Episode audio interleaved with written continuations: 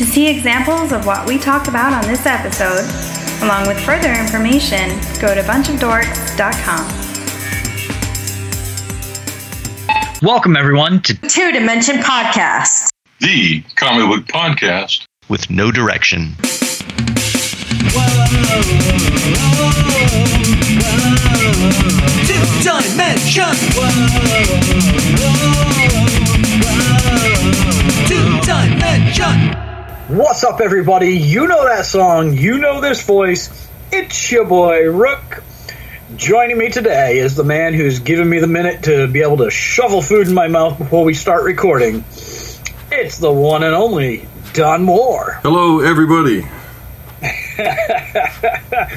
I'm feverishly shovel, shoveling food in my mouth because it just got done cooking and everything so that we can get this show a rolling. Don, it's just us again, man. Holy cow. Yeah, um, What?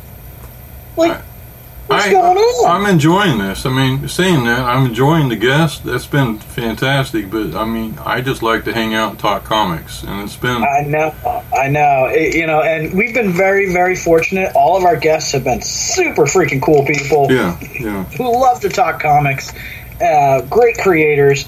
Um, but no, it's just us again. It's time for us to sit back, relax, and chew the fat about what are you reading, man? Well, I'll be honest with you. I've gone down a rabbit hole. There's no way you can put it. Um, back, it was before we were doing the show.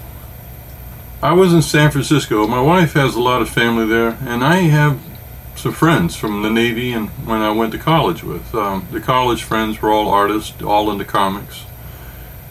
And so I have a blast when I go there. I'm hanging out with friends from school, and we're hitting comic shops. And San Francisco has uh, the Cartoon Art Museum, which Oh, is cool. it's nice. And um, I used to be a member of it for a couple of years back in the early '90s, uh, before my daughter was born and right when she was born. And um, anyway, I always visited, and in their gift shop, they had this. Oh, Batman manga? Yeah, Bat manga. And um, Oh, Bat manga. here's the back cover. Holy cow. Um, it says the the thing. I saw it and it was like a. is- If you listen to the show, you know when I was a kid, I used to watch a lot of Japanese animated shows from the, you know, in when I lived in Denver, Colorado, and it always stayed with me. That's why I draw the way I draw because I remember this style. And this is Batman and Robin, drawn in a it's a manga style, but it kind of has an American superhero look, but you can definitely tell it's a Japanese manga style of the, the 60s. Right. And the back cover, it says, This is Batman and Robin as you've never seen them before, in original Japanese stories from 1966 and 1967. 66 is when the Adam West TV show first came on. Written and drawn by manga master Jiro Kuwata. Collected and translated here for the very first time, more than 40 years after they originally appeared. Um, the shock was seeing this. I never heard of it, ever. And it was like chocolate and peanut butter, two of your favorite things put together. I mean, it made perfect sense. Um, if you were alive when the Adam West TV show came on, Batman was everywhere. Um, one of my favorite memories my mom and I walked to the convenience store in Lawton, Oklahoma. It's a store called Giggles. and, uh, Giggles? Giggles is what it's called. I I guess there was a chain around there. But we'd always go to get a treat or something, and they had a, a comic spinner rack. I'd pick up comics and look at them. I was four at the time. And um, I they never really let me buy any. I think once or twice I got a, a comic there, but anyway, at uh, Giggles they had in the freezer section with the ice cream. It was the bat signal. The the bat emblem was chocolate cake, and then they had a round circle. Basically, it was a roll, and they just sliced them up, and they had them in cellophane. And mom let me get one, and I just thought this is the greatest thing in the world. It was banana ice cream with chocolate cake in the center, but it was the bat bat signal. Um, all the kids my age just thought Batman was the living end. It was everywhere. Um, so anyway, I could I didn't know it was a big thing in Japan, but it was. Um, Jiro Kawada, he did a, a manga, and it was um, it was one of the first an- anime shows they brought over the United States. It was called Eight Man, number eight man. I've never seen the show. I've read about it on the internet. Um, it was a company called Translux, which I think was um, Joe Oriolo started. Joe Oriolo created Casper the Friendly Ghost for Paramount Animation. And uh, the reason why his daughter was afraid of the dark, so he created Casper the Friendly Ghost, and it was a series of cartoons. And later, Harvey Comics, you know, brought Casper over and eventually bought him. And um, but Joe Oriolo also got Felix the Cat. Felix the Cat was from John Sullivan Publications or Productions, but it was a man named Otto Messmer that created him and animated him, and um, they were neat cartoons. I'd seen a bunch of them. Um, at Disney World, and they have a little Nickelodeon arcade, and they have nickel machines, so you could see Felix the Cat Nickelodeon shows. They were clever. Nice. But anyway, um, in the 50s, Joe Oriolo got the rights to it. I guess he bought it outright. And he redesigned Felix, and that's the Felix that people see now. It's kind of the same, but a little more rounder and more, of all things, 60s anim- anime kind of style. Um, Yeah. I grew up watching those. Those are some of my favorite cartoons in the world. Anyway, he had a company called Translux. The Felix the Cat cartoons were put out by that. Um, Speed Racer came out the same way. And um, it always, it doesn't anymore, but he used to say Translux Presents. Anyway, Eight Man got superpowers by smoking a cigarette. Seriously? Yeah. Which I guess is why I've never seen the show. Oh my god. And uh, I'll, I'll have a link. You can find it online. I've never seen the episodes. I just read about it and thought, well, okay, um, I've never heard of it. But it was popular. Anyway, this book, the interior, when you open up the cover, it's just nothing but cards of Batman and Robin. They're kind of gaudy. Okay. And, um, Yeah, a lot of bright coloration. Yeah. But then it has the manga itself. It's in black and white, and it's strong. Oh yeah, look at that. That's gorgeous yeah, work. absolutely. Now they fight Clayface. They fight some of the American comic book versions. You can see Jiro Kawada looked at the American comic books. You know, it's got the Batmobile, and it's just like the TV show Batmobile. Um, but he's got aliens. What? He's got um characters Oh, wow. that he created that have nothing to do with American comics, which actually I like. There's um there's a magician. Um, they again they remind me of Speed Racer villains. So here's the question: Was this legit Batman merchandise, Yeah. or was this like Japanese bootleg at the No, it wasn't bootleg. It was licensed, and it has in between the stories, it has toys.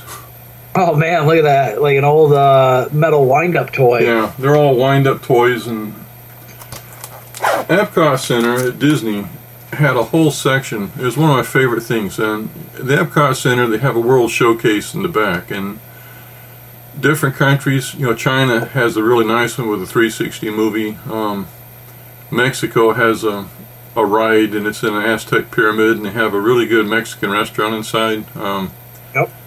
Canada has the 360 movie. Um, Japan had a, a Japanese steakhouse in it, which is rated five stars.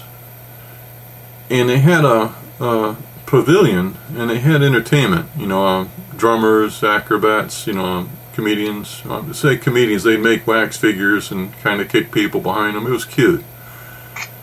But then they um they opened up a really awesome store years later that is just staggering. Um, I went my favorite time. They had a John Lasseter from Pixar.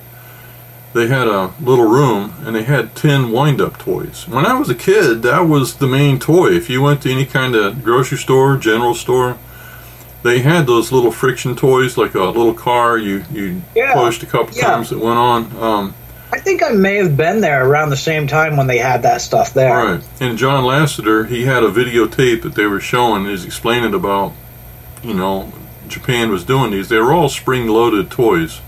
They showed how they were making them. They had films of, you know, it was la- usually ladies working in a factory making them, and they had a price point of fifty cents, which is most kids' allowance at the time.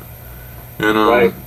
but they had some that were elaborate. Uh, tin toys are something that I I've got a couple, but I mean not from my childhood. Those never survived.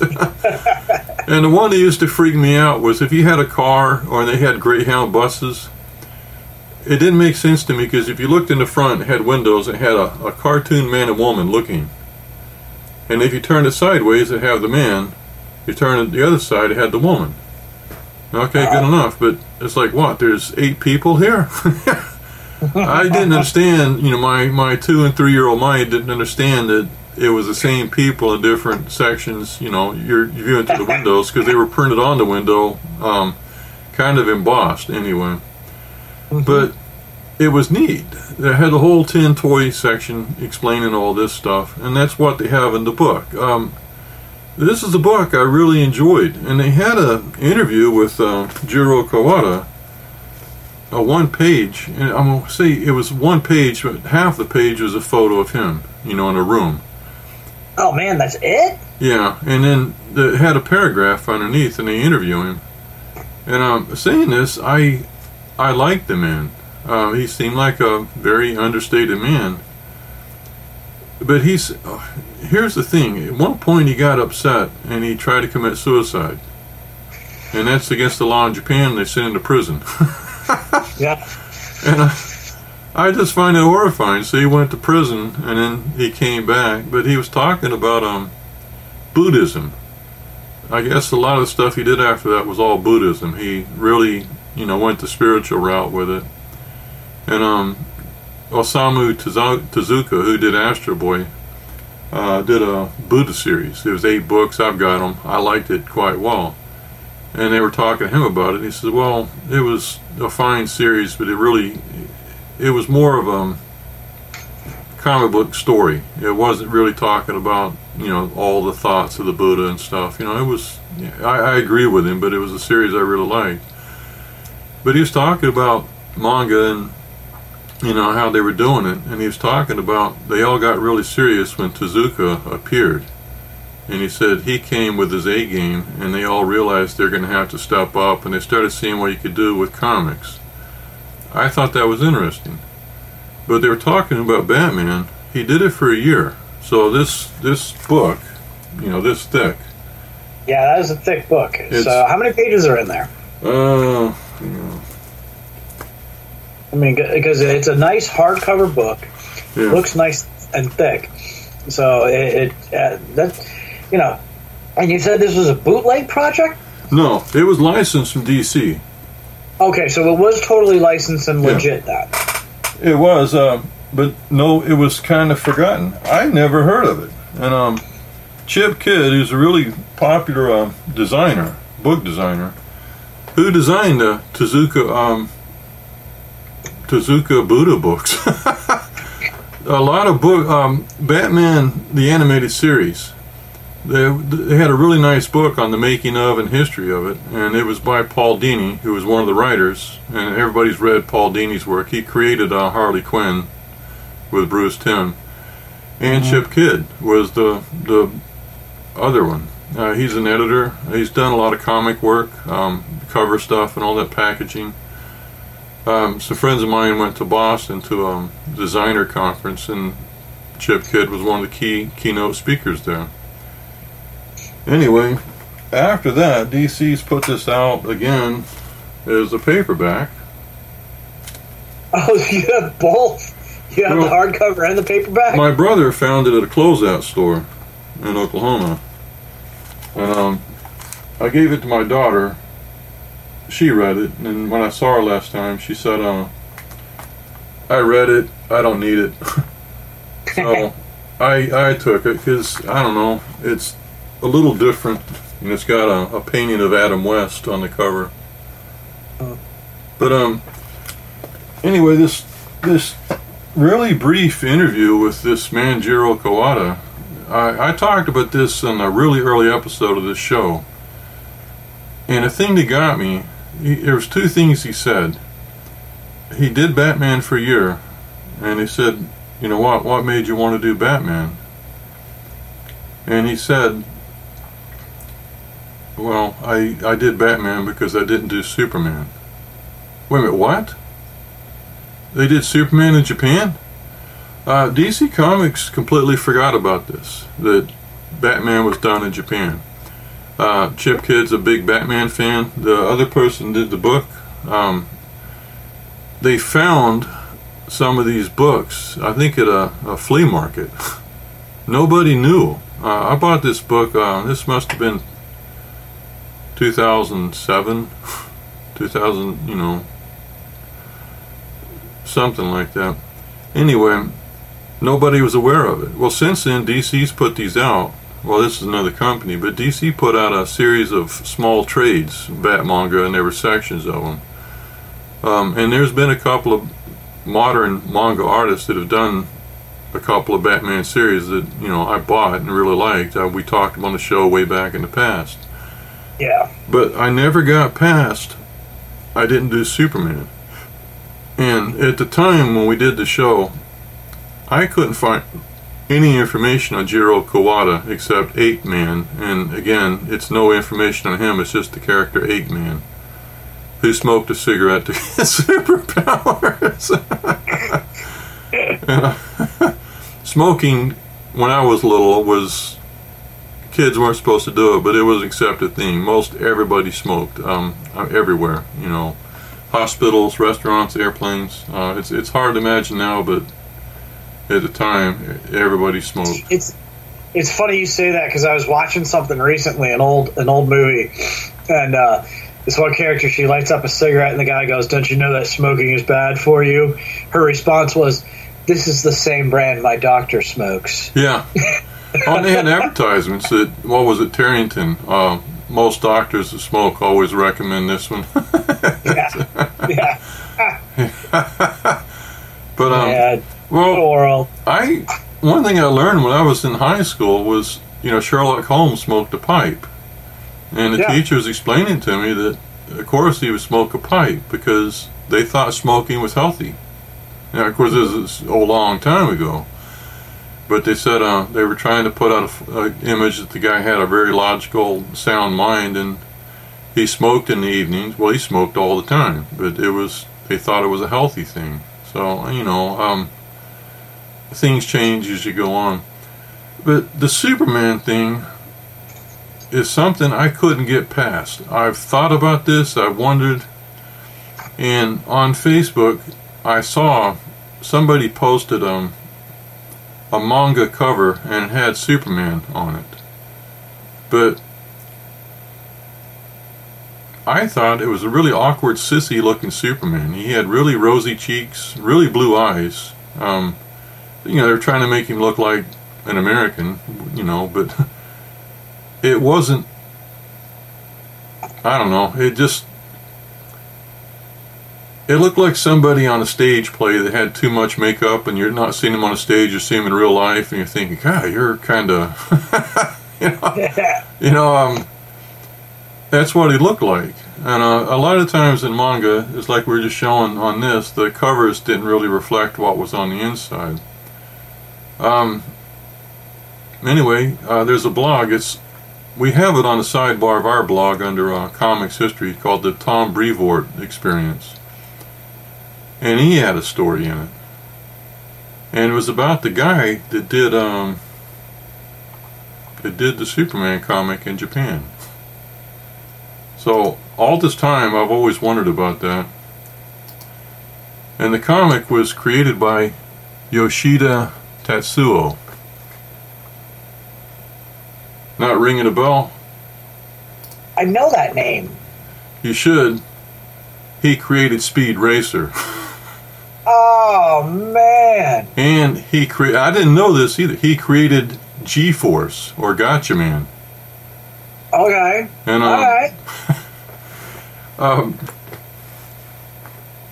he had um, can't remember the name of the studio. They had a seahorse, and uh, they were the ones that did Speed Racer, a bunch of stuff, a bunch of really popular anime. And uh, but most Americans knew him because Speed Racer came over and was gangbusters here in the United States, and then Gatchaman, which is, it was known in Japan, they brought it over in the late 70s, and it was called Battle of the Planets. And um, they added um, an R2D2 looking robot character that introduced each episode called Seven Zark 7.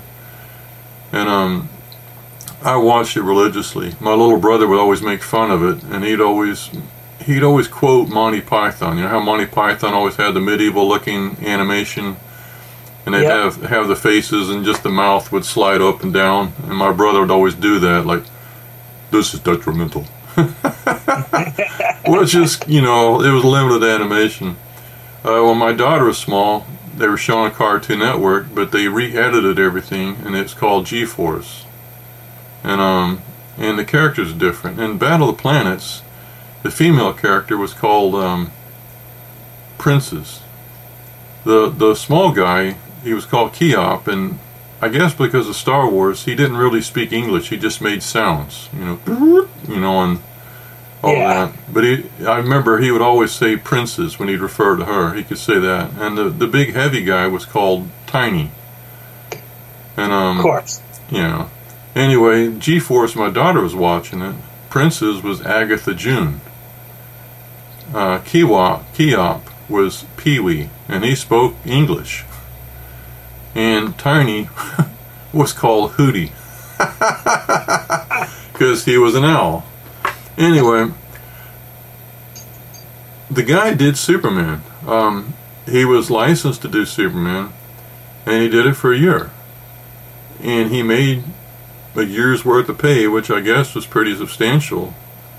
And when the year was over, he he left, and he started. Um, can't remember the name of the studio. It's the one with Seahorse. I'll have it on the blog. But he hired, he brought in his two brothers, and they created this animation studio that also did manga, and it was one of the most successful studios in Japan. I mean, there's a lot of book, you know, cartoons that people know. Um, and Tom Brevoort has a bunch of those comics on his blog. Uh, I'll have this stuff linked up.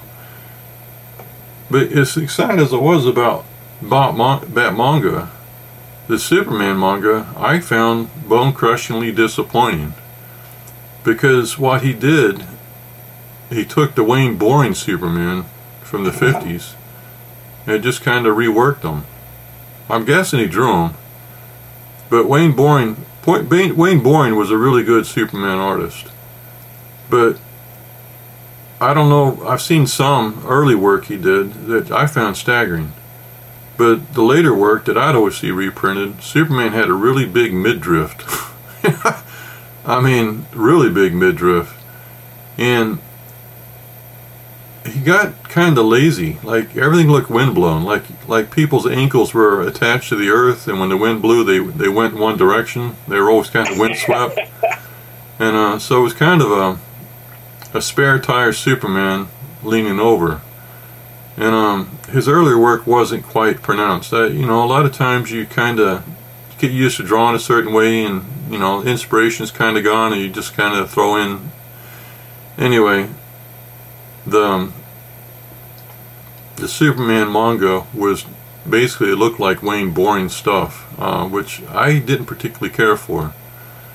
So anyway, all these years, I finally found out who did Superman because I was just thinking, were they going to put out a Superman book? But anyway, the Bat manga, I find fantastic. And if you ever see in the big ones, or even um, I like this so much. I was even thinking every time I see these little trades in the comic store, I was gonna buy them. but I thumbed through them and thought, well, no, it's the same stories I've already got. And then I go in the store again. Well, yeah, I, I should, you know. Anyway, I never did. There's there's a sickness to me. I should have just left it there for somebody else to get and enjoy, which I guess they have because I don't see them anymore.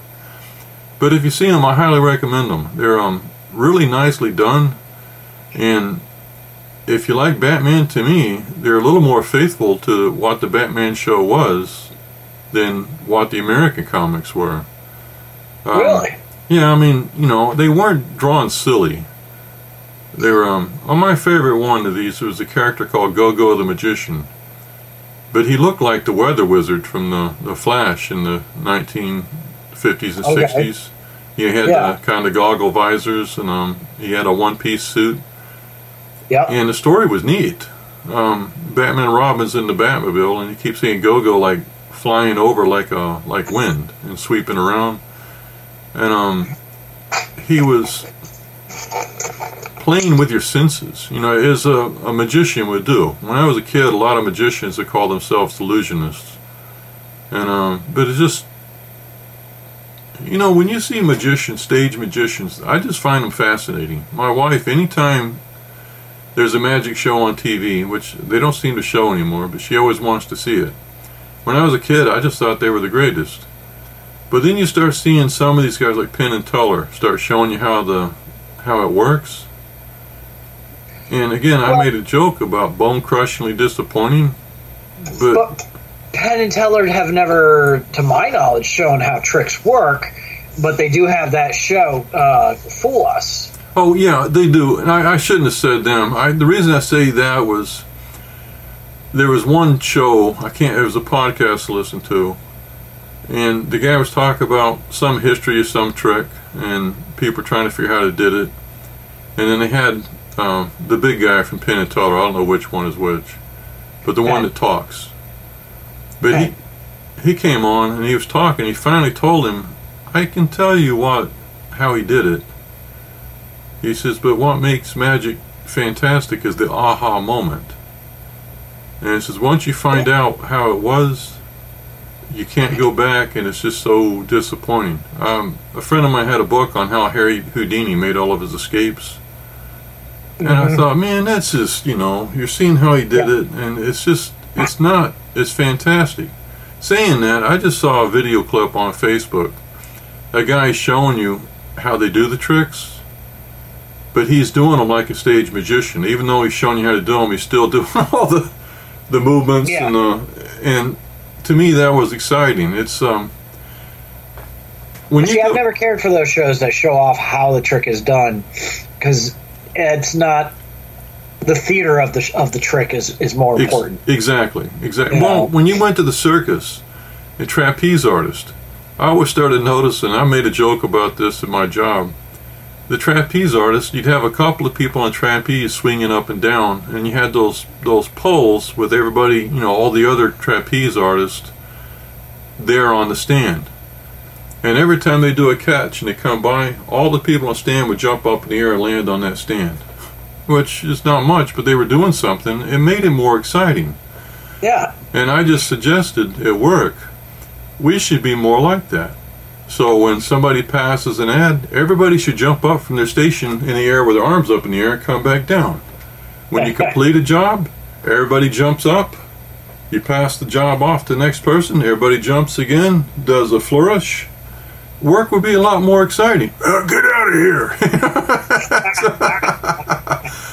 but that's um reading about Bat manga with Go-Go the Magician, all the stories were pretty neat, but that one was the one that just stayed with me.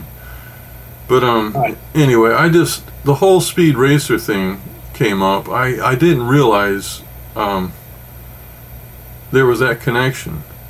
Um, Speed Racer had a manga.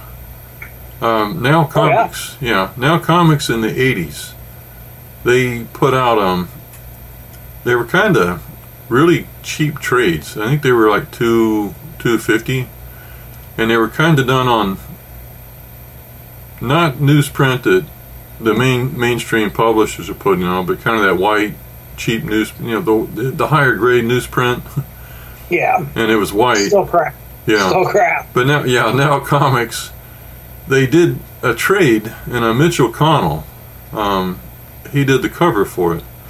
But I went to the store in Tampa, and these guys were talking about Speed Racer, and they said he has a machine gun, and I picked it up, and it was, it was the the original manga work by the creator. It had some spot illustrations. I bought it. I just thought it was the greatest thing in the world.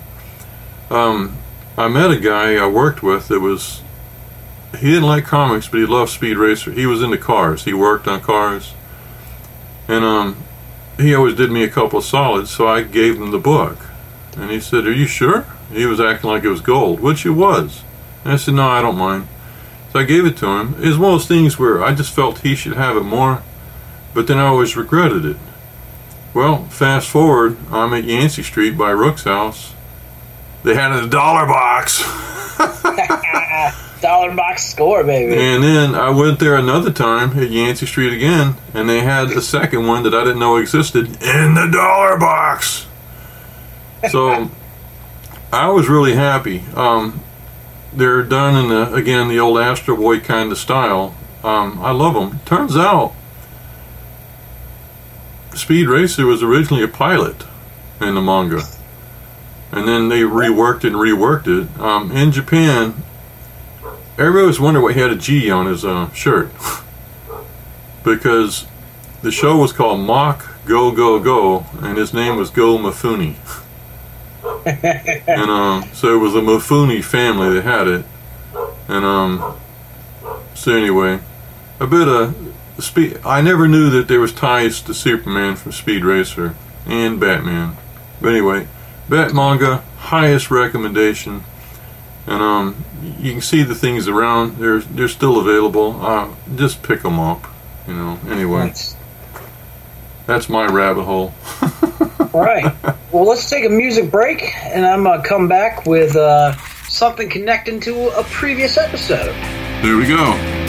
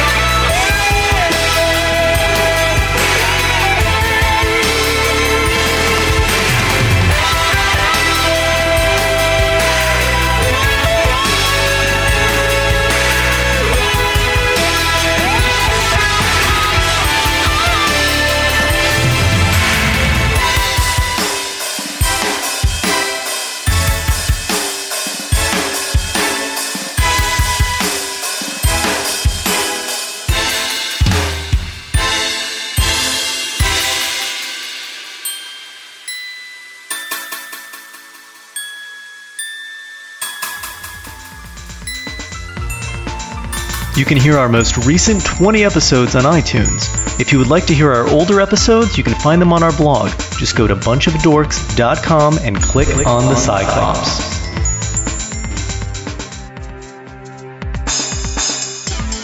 Your Dimension can be found on iTunes and Stitcher Radio. If you like what you hear, you can subscribe, rate, leave a review, tell a friend, or like us on Facebook.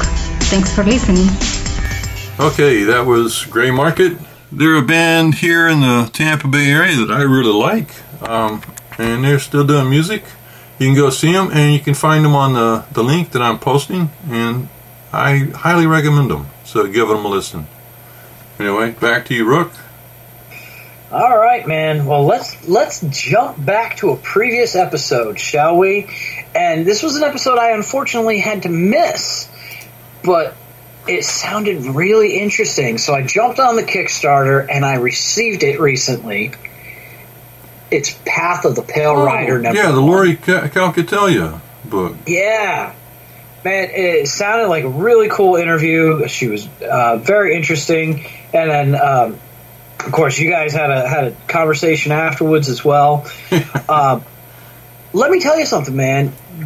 The preview pages that we got Yeah. Were not the beginning of the book. Oh, Yeah. Okay, so a little peek behind the curtain here. When when somebody asks us if uh, they can come on the show and talk to us about their project, of course we always ask for samples. right. And sometimes we get a whole book, and then other times we get sample pages. Yeah. And I think they gave us what, like eight sample pages. I think it was a cover, seven pages in a cover. Okay, so you know, when we got it, the way it kind of fell out, I thought, okay, maybe this is like the beginning of the book or something. That's what I No, thought. that's like the midpoint. Like that's like midway through. See the staples, okay? That's Yeah. the middle point of the book that we got. So let me start at the beginning, okay? First off, the special the special thanks to page. They put everybody's name in the design of a skull. Oh, wow. All of those are names. Look at that. Look at that. How cool is that? That is awesome. What a neat way to do the thank you page, man. I just I thought that was so freaking cool.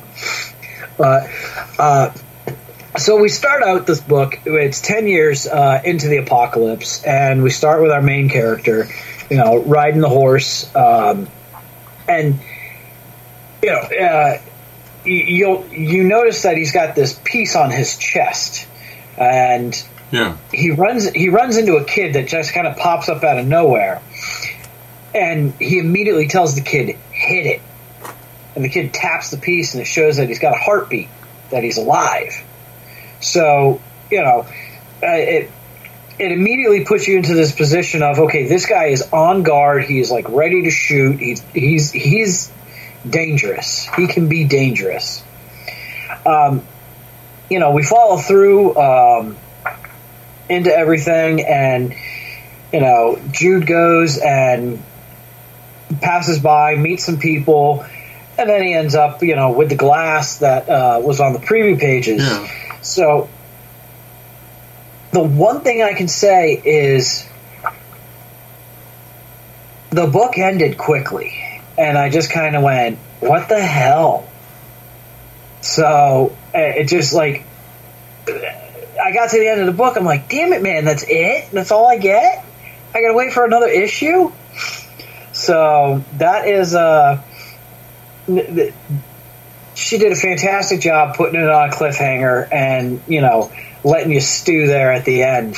Um, the art is beautiful uh, throughout the book. Yes. Uh, it's mostly line work. Right. Okay. Um, min- minimal work as far as shade in certain spots and things like that. Um, it's gorgeous, absolutely gorgeous book. Um, good quality. Um, the amount of stuff that came with this book, too, by the way. Um, I'm not sure what the funding exactly was that I kicked on it, uh, but I got two copies of the book. Uh, I've got my read copy, which I was just showing you, Yeah. and I've got an autograph copy. I also got a bunch of stickers, a keychain, and a nice, cool T-shirt with the chess piece on it. Oh, neat. So, yeah, yeah, and the back, back of the shirt says "Path of the Pale Rider" on it. So, um, I think I, I think I 100% got my money's worth out of kickstarting this. Um, but leaves me in a position where I'm like, well, now I got to kickstart the rest of these books so I can find out what the hell happens here. you know, there's a couple of things on that thinking. Um, I, like you said, I thought that was the beginning of the book, um, and that uh, to me, it kind of tells the power of the storytelling to it because yeah, now that you mention, I can see it in the middle. Um, yeah, it's. I mean, um, so the pa- the panels we're talking about that we received to, uh, for review and to to check out, there's not a lot of text going on in it. It's it's very visual and and motion uh, oriented in regards to what's happening uh, with Jude. Um, so you know, uh, there's certain aspects like he he puts the covers on the the horses uh, the horse's feet in order to make sure that you know it doesn't make a lot of noise and things. Um, you know, so that that those panels, I don't know why, but I really thought that that was the beginning of the story yeah. uh, for, for the for the issue. But this is real. It was really just the middle. And let me tell you something. Uh, Zombie Bear, not cool, bro. Not cool. okay. well, you know, the conversation that I we had, I was really surprised. He, I had an idea. Um, when Rick was talking about sending work in, we, we like to get a sample so we know what we're talking about. And uh, and so, like I said, the seven pages was enough. It, it, but I came in with this idea. I was completely wrong. And during the conversation, it took a turn a few times. She told me a few other bombs. I, wait a minute, what? I wasn't expecting this. Um, I was basically tripping over myself the whole conversation because she just kept pulling the rug out from under me constantly. Um, and as far as artwork goes, it's black and white artwork, and I don't. Well, it's not true. Uh, Love and Rockets, Usagi Yojimbo, they're stark black and white, but a lot of times I see black and white art, and I think, you know, this could use some. It, it needs some grace tones to give it a little bit of depth. This one I didn't find needed it. It, it seemed like it was This- detailed where it needed to be and simple where it needed to be, and it, I just found it pleasing.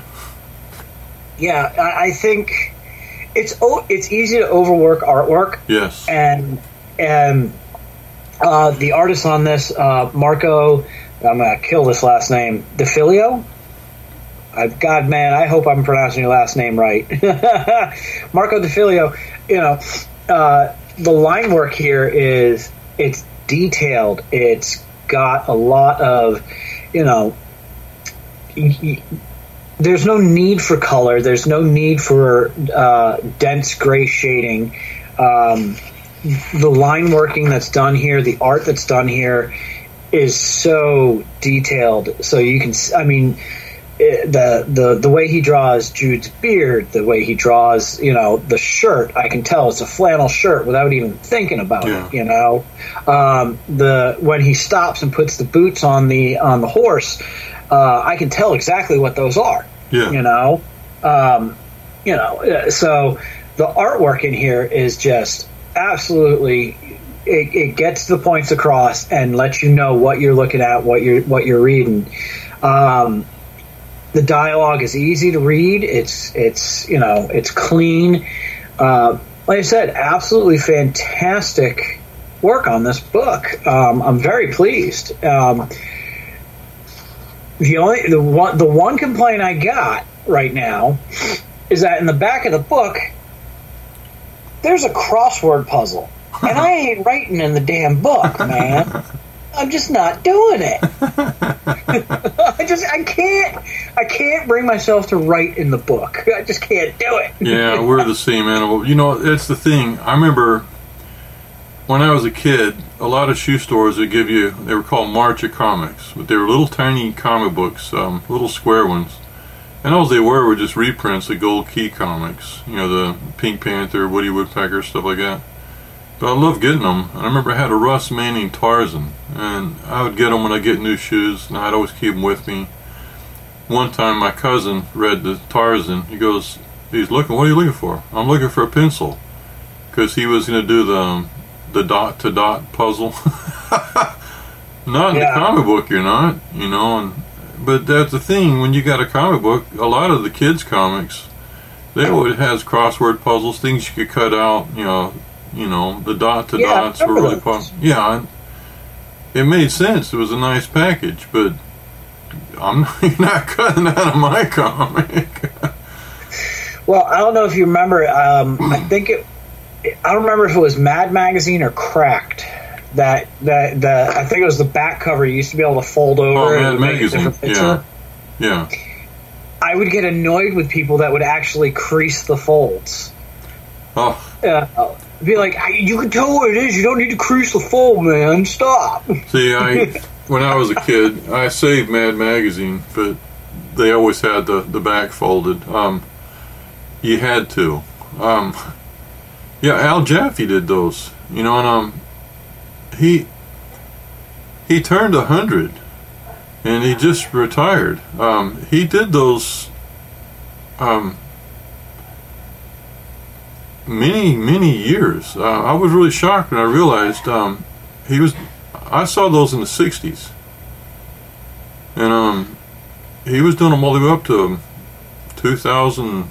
Well, we were doing the show when Yeah. he, he finally retired from it. So what was from the '60s all the way up to um, 20, 2015 possibly?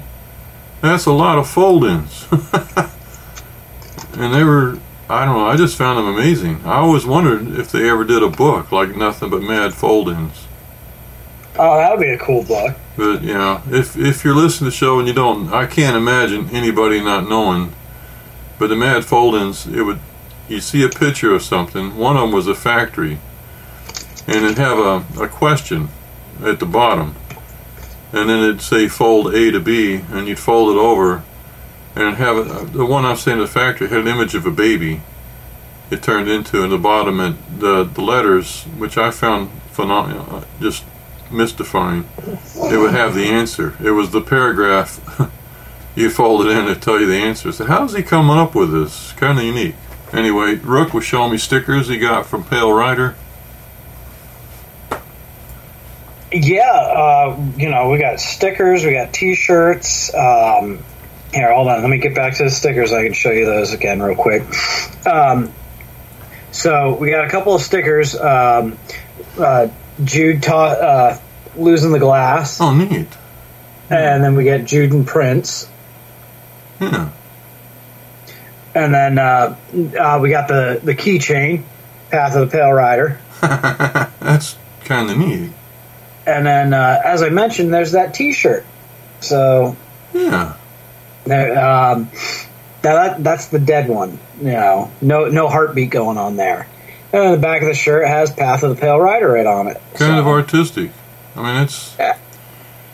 You know, uh, I asked her one question I had was, "Are you gonna, when you finish this, are you gonna put them in trades?" And she said, "Yes." Um, I think those would make wonderful trades. I think it'll make an absolutely brilliant trade because, like I said, I got to the end of this book and I just sat there going, "Ah, come on!" So, you know, you, you, I, I, I want to see what the heck, you know. Oh, I want to talk, but I don't want to give things away. Yeah, yeah. Well, and like I said, uh, you know, um, when she sent the seven pages in the cover, um, that was enough to get a feel for the book, and knowing that I wanted to read it more. I wanted more. But again, when she was on the show and telling things, like, wait a minute, I did not see that coming. Um, Yes. I was a deer in headlights the whole time she was on. world. I mean, she's got a whole world, a whole universe going on inside of her head for this storyline, and it's freaking hmm. brilliant. I love it. I mean, that that's just that's the kind of creativity that really takes it to the next level. Yeah. You know, and of course, there's uh, in the book. There's all the social media feeds, the Twitter, the Instagram, uh, Facebook, all of it. All of it's out there. Uh, you know, you just search "Path of the Pale Rider," you can find it. Everybody, trust me, you're not going to regret it. It's uh, you know, and let's talk cover art for a second. I mean, look at how beautiful that cover art Yes. is. You know, beautiful cover art. Uh, the sticker on the uh, the the sticker that holds the back Oh uh, yeah. closed. Yeah, the plastic. The plastic's this little skull sticker with a rune on it. So, you know, that's a it's a it's uh it looks like it's a bind rune with an Ouroboros uh, encircling it.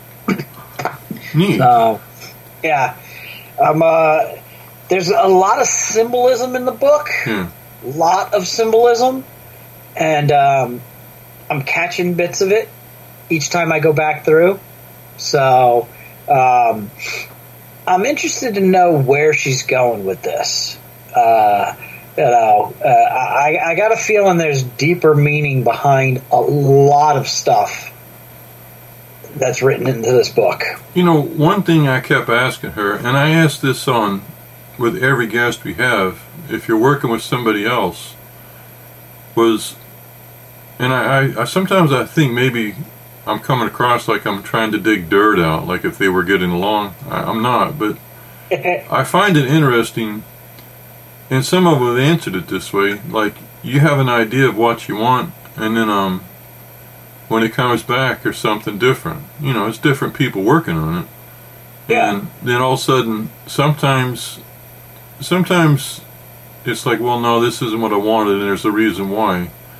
But other times it's like, wait a minute, I didn't see this. This is a good idea, and they, you know, it's kind of um, you know, every, it's a free form thing that sometimes you don't know where it's going to take you. Um, when you talk about, you know, your your role playing, same thing. Sometimes things came up, and you, well, I didn't think of that, you know. But I had asked her this, and every time I said, "Was there a time where you got something back and it wasn't what you wanted?" or you know, and she goes, "No, no." Um, she seems to have a very clear, strong, clear idea of what what the story's about, and she's. She, the way I took it, she's able to convey this to the other creators. And so when she gets it back, they, they absolutely know where the story's going and what's it about. But just the seven pages we saw, I thought, I want to read more. And even she kept dropping bombs, I'm like, wow, I wasn't expecting this is completely opposite of anything I was thinking. Yeah. Yeah, But- exactly. I mean, there, like I said, uh, just in the conversation you had with her, uh, you got the impression that there's a lot more happening. Uh, in the book, going through it a couple times, uh, there's little little bits that I notice. I don't know if I'm trying to read too much in. Uh, you know, of course, there's the puzzle on the back. There's the, the, the riddle on the back that you got to solve, which uh, I'm not telling you. Well, she Um, she did talk about the puzzles. You know, when we were talking, she she brought that up. Yeah, the puzzle on the back is uh, it's it's it's pretty cool. Yeah, she talked. I'll tell you, everything we just talked about. Don't ever play cards with Lori Calcatellia because she's always she's um. It seems like she's always several steps ahead, and she she's in charge. Um, what Rook mentioned, we got off the off the show. I she she and I talked for a long time. Um, she was very gracious, but I we were just talking. We were talking about martial arts. We were talking about um Texas. you know, we just talk about all kinds of stuff, and um, I thought there's always a lot more to it. Um, I, I'm glad you got that. Yeah, it's one thing you always. A lot of the guests, you've always supported their Kickstarters. You know, um, I, I try and support as many of the Kickstarters as possible, if not all of them. Um, you know, um, whether they go through or not, um, you know, I try and put my piece in. Um, you know, a lot of these people are putting their heart and their soul into these Yeah. into these books, and you know, I, I feel like, especially after talking to them, it, you know, you feel the passion, you feel the drive behind it. And Lori was one that I couldn't be here for. Uh, I, I didn't get to be on the show, but I got to listen to to the conversation y'all had, and it was just like you know, there's so much more here. Yeah. There's you know, so um, the the the Kickstarter that you know, like I said, I got the T-shirt. I got two copies, one autographed by uh, by both creators. Um, I got the keychain, the stickers. Um, there's a postcard in the back of the uh, back of the book. Um, you know, it's a ton of cool stuff, and I want to say I only dropped like. What, what did I drop? God, I'm gonna I'm gonna have to go and check my Kickstarter feed now and, and find out what I what I put in on this because I don't want to. I want to say it wasn't very much. Yeah, but you felt like you got more than your oh, I got my worth. value. Yeah. I got my value, Yeah. man. Yeah, one hundred percent. Nice, nice. Uh, Well, I, I, uh, I pledged the fifty. pe- I f- pledged the fifty dollar pledge. Yeah. So, you know, Hmm. so uh, yeah, you know, and that's one thing I will say. I've been very pleased with all the Kickstarters that uh, I've been on. Um, you know, I know there's uh, there's some conversation about some problematic things with Kickstarter and um, and the way that they're going to be funding in the future. I don't know. I, I don't know. Uh, that's you know that's for creators to decide. I know um, Dave Baker um, and I posted it to the Facebook group. Um, put out a list of various things that you can fund on a different uh, platform. yeah. Uh, Bigfoot Knows Karate should be coming back on for Kickstarter again soon. Uh, issue two of that, I think, October, September, October. I'll have to double check on that one. yeah. But you know, that's that's another one that uh, you know I'm looking forward to seeing seeing more of. Um, you know, uh, Hunter's Tale, absolutely love that piece. Yeah, Uh, You know, Purple Eyes, I was really just disappointed that one didn't go through. I really was. Uh, Wow. And then, um, Jason Uh, Olympians didn't either. yeah, Jason and the Olympians didn't either. So, Uh, you know, I talked uh, to I talked to um, was it Berry Hill? Was it Shane Barry Hill? Shane Barry Hill, yeah. Um, I asked him about that because I was really interested in that project. I mean, all the projects I'm interested in, but that one was kind of close to home. And you told me it didn't make it, and I talked to him, asked. He said, "Well, it didn't, but it's not dead in the water. He's taking another avenue." Which I'm glad because that was really neat. Yeah, you yeah, it was. So, well, it is. I mean, it, it'll still be out. You know, But Yeah. I, oh, yeah. It, it needs to be. Absolutely needs to be. I, I, I, I uh, the Jason and the Olympians that that hit home on a lot of different levels. Like, you know, the mythology, the uh, Voltron esque portions, the just so uh, the space travel. You know, so yeah, definitely hit home for me on a lot of different different levels on that that one. I'm looking forward to that. So yeah, it's But- really strong between the writer and artist too. Um, I liked what I saw. Yeah. And then Purple Eyes, I'm, I'm hoping he comes back and try and takes another shot at that again. Um, oh, here's one um, uh, on Kickstarter. It's Hot and Messy: The Art of Amanda Conner. The art book. It's an art book hardcover. Uh, that one looks really cool. It's already fully funded uh, and still has eight days to go on that. uh, for anybody who doesn't know, um, uh, Jimmy um, Jimmy. Uh, oh God, I'm going to blank on his last name. Palmiotti. Pal, Thank you. And Amanda Conner are local right here in the Tampa Bay area. Um, they they used to do signings at the comic book shop all the time. Great people, amazing people. So re- really nice, really nice people. Uh, you know, this is one of the fun things I got to tell you about Kickstarter is just getting on here and just kind of floating around, looking in, checking it out, seeing what's out there. Um, uh, the hot and messy, uh, the the art book. You can get a digital version for twelve bucks, uh, an unsigned copy for thirty five, and then you get the signed copy for forty seven. I mean, heck, that's awesome. And then the, the the pledges you can put in just go up from there on, on more and cooler stuff. So Hmm. yeah, Uh, yeah, man, it's Kickstarter's a lot of fun to just kind of just roll around on and check out, see what's new, uh, you know, what's out there. And of course, there's a lot of D and D stuff on there for me. oh man. Oi. Well, uh, well, we haven't talked about Free Comic Book Day, the past Free Comic Day on the show because of all the guests. But um, Wow, we didn't. no, well, and it's a good problem to have. But I went to I went to Yancey Street South, and I was kind of I was in the air about it because you know you know you couldn't go, and I mean a lot of to me I like Free Comic Book Day, but a lot of the fun is seeing your friends and hanging out, you know, and stuff. And I went the year before alone, and I, I got stuff, but I thought I don't know. Um, ended up my wife wanted to go because there's a Filipino market right next to the store, and she wanted to get some stuff. So all right, so we went. Um, there wasn't. It didn't seem to me like there was any free comic books I saw on the list that I was really interested in getting. But I changed my mind. I, I got Yeah. them and I enjoyed them. But one that really shocked me was um the Incal universe.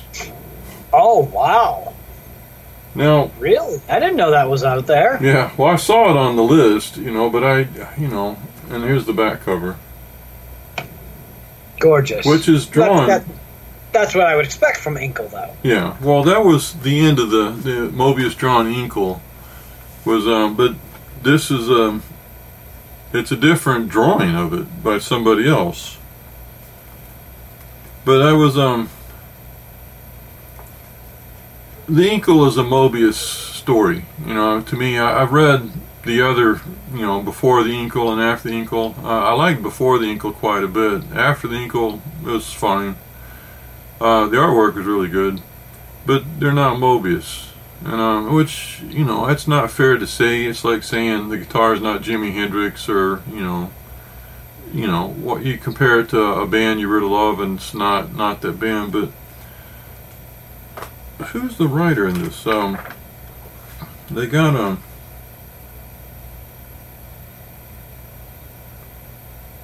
Mark Waid.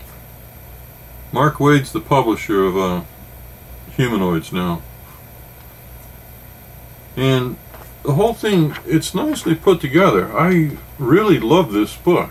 It has um how it's put together, and they're talking about the the visionary writer, filmmaker, poet Alejandro Jodorowsky. Then they tell about him, and then they kind of briefly give you a, a synop- illustrated synopsis on the Incal. And uh, I didn't think I would like it because I mean I've got I had the story memorized. I I bought this in heavy metal. I bought the three books, uh, epic comics put out in the '80s, which are prized possessions. I bought the giant slipcase, which I showed the Rook. Um, I must have read this thing 300 times. And it's one of those books, every time you get it and you read it, it's there's more to it. It's not like, oh, I've read this already. It's just, it sucks you in. It's, you know, Moebius is the master cartoonist. And oh yeah, a- Moebius is. I mean, he is a genius at detail. Yeah, and even when he works simply. And the thing is, Yeah. he he never phones it in. Now, as the strip went on, the the book sometimes his approach changed. Some of them you could tell when he moved to the United States because he started working.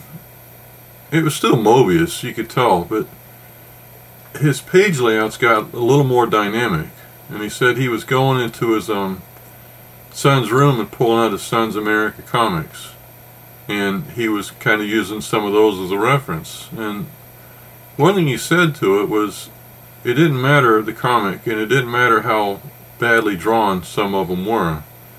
But they were always full of energy and had a, a dynamic to them, and he was kind of pulling it out. But in some sections of the story, they got a little simpler than it was at the beginning. And then, of course, he, you know, he, sometimes your style changes as time goes on. But it was still consistent, it was still Moebius, and he never stopped coming up with just brilliant things, brilliant landscapes, brilliant spaceships, brilliant creatures, brilliant co- uh, character designs. Um, and Jodorowsky, the story was just, it was something. Anyway, this whole book, it's a synopsis telling the story. And the thing is, the Incal is a massive tome. And if I tried to explain to somebody all the, the sections of the Incal and what was going on, I could tell you some of it, but I, I started tripping over myself and making no sense, and people started to go to sleep or just fade, phase out. this one, Mark Waid is brilliant at basically telling you what it was about and what I loved about it. Concise, interesting. And then uh, it's just, you know, maybe six, eight pages, and after that, it's telling you about other projects they got. Really? And um, Mark Waid is really good at um. So he was able to break break the Incal down in a kind of just a condensed overview in six to eight pages. Yeah, yeah. That seems impossible to me. I'll just read part of it. It's um, narrated, but it says, "In the end, it never pays to be an opportunist." This is Class R detec- Private Detective John DiFool of the Planet Terra 2014. It is not his first plunge down Suicide Alley. In the Incal, it starts out with him being thrown off of um, Suicide Alley, which is basically a city shaft. You know, Right. Everything's underground which I found staggering when I read that back in 1981. And um, this is the first time he'd been flung towards the great acid lake by the authorities in an attempt to in- intimidate him. Covetous, they believed John had accidentally come into possession of a precious artifact that could determine the fate of the universe. They were half right. John had, in fact, blundered across a mysterious living crystal called the Lum- Luminous Incal. But despite its ability to generate great power with its, within its holder, the artifact was incomplete. You know, I mean, it just explains about Yeah. all this. I mean, the thing was, John DiFool was. I mean, they, they kept calling him what a class was a class B detective, class D detective. Um, Oh, Class R, private detective. It's even lower than that. Class R. you know, he just seemed like a. He was a shifty kind of person that never seemed to think about anything except just kind of getting by. He was always going and getting holo holo sluts, you know, the prostitutes. Um, he wasn't thinking two hours ahead of any time in his life, and um, he was small change. Uh, nevertheless, I liked him, you know, and um, and I knew there was all these creatures after him. You know, there was a there was a mutant, there was the Bergs. Um, it just seemed like somebody's popping out of the shadows trying to get something that nobody knew what it was, and it just kept building and building and building. And I mean. I just went for the ride, but he is explaining about you know what the Incal is and what I, I found. I'll tell you when I finished, I thought this is. I'm really happy I got this. Um, it even has the back. It has more. You know, Kill Wolf had one of the main characters in it that had the the wolf's head, which I never really Yep. understood, but I love the character. It has the reading order, uh, the Incal reading order. It has uh, the first one, the Incal, which is the Moebius work, greatest comic book in the world, according to me. And then before the Incal, and then after the Incal. Sure. Uh, Yeah. Before the Incal, listen to my voice crack. They're all written by Jodorowsky, but the second one is uh, art by Zoran Jen- Janjekatov. I, I'm not pronouncing it correctly. I never really bought these. I found a couple in the dollar box. Um, a good friend of mine was buying the issues. I think it was 12 issues, and every time she get one, she'd bring them to me to read. Um, I was asking my buddy Britt about it if he was reading them, and he was, but he wasn't. I was really enjoying these. And when I asked him about it, he says, "Well, they're good, but basically it just tied down to they're not Moebius." And I'm saying that that's not a fair thing to say, and he wasn't meaning it that way, but what it was is the Incal really covers a lot of really hard facts. You know, um, I just told you about John DiFool. You know, he's he's he's a really questionable person. And Yeah. there- there's a lot of questionable things that come up in this. I mean, they touch, but when the other artist does them, they're fantastic. But it seems like a really bad, seedy world that you don't want to go to. For some reason, Yeah. when Moebius did it, there was a light. You could always see a light at the end of the tunnel. You know, you could see the beauty and everything, even though some of the things were really bad. Um, after the Incal, uh, Ladrönn did it. Well, that's after the Incal. It was drawn by Moebius, which is something. Um, I've actually, I would like to get this book. Um, I, I got digital files of it. The thing was, he was supposed to do the end, and then he realized how much work it was going to be, and he was entering the end of his life, which turned out to be true. So he stopped. He just did one section. The Incal in 1981, I found it. It was um, I didn't see. I was in college, so I didn't always see heavy metal. But I came home for Christmas, and a comic store had a Moebius special from Heavy Metal, and it was a little graphic novel, and it had the first chapter of the Incal in it, and uh, which in the Epic trades would have been half of the first trade.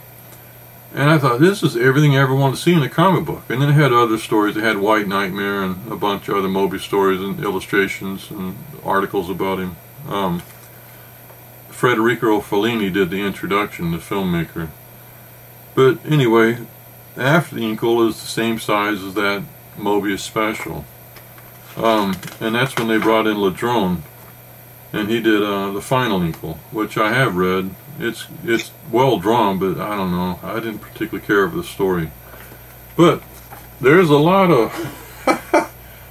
they got Oh, 11 books here. I know you and Dallas have talked about Metabarons, which I've never read. They got um, Metabarons Genesis, Castaka, the Metabaron, Metabarons first cycle, Weapons of the Metabaron, the Metabaron second cycle, cycle Simak, Megalex, and the Techno Priests. uh, yeah, they, it's huge, man. It, Yeah. It's a massive undertaking. It's um, it's all Jodorowsky. Um, I I was really happy getting that. Um, I think they're doing a good job. I'm just happy they're keeping Moby's Incal in print because everybody should read that. Um, if you only read one, it's enough. I mean, I've read that one. I haven't read Metabarons. I've read most of Before the Incal, and I liked it. And um, when I see it in the dollar box, I always pick it up. If if I would have seen the books at the time, I would have bought them off the stands. But um, anyway, yeah, it was a it was a nice free comic book day. Uh, that store was busy, and um, they had a table outside with the books, and they had them color coded. Um, I didn't know this. Like this one, the free comic book day is red. And they have some that are blue and some are green. Red's adult, which of course is the Incal. Ah, I never gotcha. knew that. Okay. And they had a key up on the wall, you know, where the the. I wonder if that's something that was new recently, or if that's something that they always did and I just never noticed it. Yeah, I, I, I'm with you. I, I've noticed different colors because they used to always be blue, but they Yeah. have they have green, blue, and red. But this time, um, I I don't know if I saw it online, but I think he had a key in front of the ta- you know on the wall outside the store by the table, and he had the books divided on the table. You know, one section was you know, I can't remember which one the other ones were, but there's blue, green, and red. And um, it just said, you know, take um, I think it was, I think he could let you get, yeah, four books. So um, I got four books, and I went to the store, and I heard him talking to um, some of the people coming by. He says, "No, just just take the four books and you can go. You didn't have to go in the store and tell them you're getting books." He's. I heard him. You know, one guy was asking, he says, "No, the whole idea is to get people to read. Yeah, You know, exactly. you know, get people That's the whole point of. Free Comic Book Day. Yeah. It's like, here, have some Yeah. books. Read these. Yeah. Come back because we know you're going to like it. Right, and he's trying to get the interest, and he said, "I'm not. You know, you don't have to purchase anything." And I said, "You're welcome to come and you know, you know, look around if you like, but you can just take the books. There's no obligation." And Yeah. um, he said something to somebody. Oh yeah, bring them over. You know, so they can take the books. And um, there was, like I said, that place was packed, and there was three guys talking. Um, and I was trying to get by them to uh, look in the section. There were guys around my age, and they were all excited, talking about stuff, all holding books, and they're saying, uh, "All right, real quick, uh, first comic story you ever saw." And, you know, and they were calling out, you know, um, this store in say 1981 or you know, and um, I don't know. I thought it was neat when they saw me. It's all, excuse me, and they were jumping out of my way. Oh, it's, you're fine, not a problem.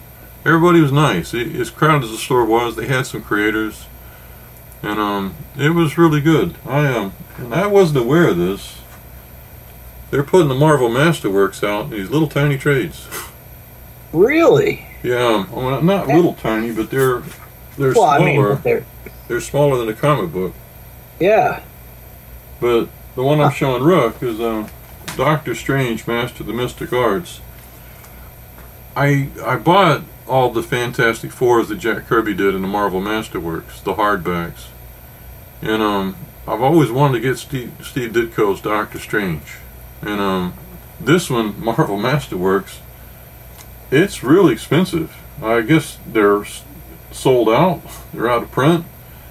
And uh, you try to find them online, they're they're far more money than I'm ever going to spend on one. and I mean, so they had this one. Um, I, I guess there's a second one because this isn't all the stories. But I bought this and I bought um a Jack Kirby Thor, the first one. There's all the Journey and the Mystery stuff. And he had a couple of those, but he had several. I think he had the Hulk. He had um, you know, I I, bought two of them. And um, when I was paying for them, he goes, "Oh, those things are great, aren't they?" Oh yeah, I'm, I'm going to be back to get the other ones. They're reasonably priced. You know, he had a big sale. And um, my wife and I went to eat somewhere, and I kept thinking about going back in and buying some more. so Nice. anyway, Nice. yeah, it's um highly recommended. Um, Free Comic Book Day is the first week, first Saturday in May. Um, it hasn't been that way in a couple of years, but it went back to that. Hopefully, it'll hopefully, Hopefully it'll it'll stay that stay way. But as everybody knows, let's as the world we live in now, it's kind of a fluid thing, and you know, you don't what to expect. But hey, that kind of makes life interesting. All right, man. Well, All right, so that's it. Well, listen, um, if you like to draw, we're always looking for comic book covers to announce a new episode on the Facebook page and the Facebook group. Um, a lot of times when people send them, "Well, I don't think you're going to like this," I'll like it. Uh, everybody likes them. Everybody always comments on them. Everybody enjoys them. Um, we can't pay you for it, but if you allow us to, we'll add it to the cover gallery of the blog. Um, we got quite a few, which I really enjoy, and I really enjoy the different approaches people take to them. Uh, we always have a music break on the show unless we have a guest, as you heard today. Uh, if you have any kind of recording you made and you wouldn't mind us playing it, we would sure, certainly appreciate it, and we'll add it to the music play, the music page on the blog, and we'll have a link um, to whatever you have linked your music to. Anyway, hey, Don. Remember when you said that if you're a mime and you can record it? I finally figured out who does that. I'm listening. The Blue Man Group. Oh, that's right. that's right. Yeah. Uh, you know, when I was little, this is in the early '60s. They used to advertise um. It was a gum called Feen-a-mint. I think it was a laxative. I think it was a gum laxative called Feen-a-mint, and they had a mime do the commercial. You know, this, everybody had a black and white TV. I, I never saw a color TV at the time, but it had a mime, and they had a voiceover behind him telling you about Feen-a-mint. He'd have the box, and he'd move his hand and put it over his mouth, and I'm like, what is this guy with these black lines on his eyes? You know, those, those vertical lines, and it was really freaky. And I, I kept thinking, what is that? Um, anyway, I never saw a mime in real life. I found out um, when I was 13 years old that David Bowie was fascinated by mimes. Mimes. He trained as a mime, and there was four pictures of him doing mime. Which, Really? yeah, made sense. Um, I'll see if I can put those on the blog if I can find them. And then I started hearing about people in New York hated mimes and would always, you know, push them. What? They have mimes in New York? Because that was an alien thing where I came from. And it was, um, I think it was that movie Tootsie. Dustin Hoffman was in. It shows, uh, whatever the movie was, he's going through Central Park and he's mad. And there's a, a mime standing there doing some, you know, trapped in a box or whatever. And he's walking by and he, he backs up and goes over and shoves the mime over. I thought, what a jerk. Um, I guess they have a lot of mimes in New York, but they didn't have them in Texas. so, so um, and if you did mime in Texas, I'm sure we would have stood there and watched in amazement instead of shoving you over. So, you know. Um, also, right, um. Oh, one other thing, we, we have T-shirts. It's on the sidebar of the blog. If you'd like to support the show, we use it for hosting fees. Listen to the show, wear the shirt. Listen, wear the shirt, do a mime act, record it, send it to us. We're gonna post it somewhere. Listen, guys, jump on Facebook, join the Facebook group, join our conversations on there. Um, come hang out. Find me on Instagram, Rook Murphy. Easy, easy, easy, easy to find. Uh, other than that, man, thank you all so much for joining us again.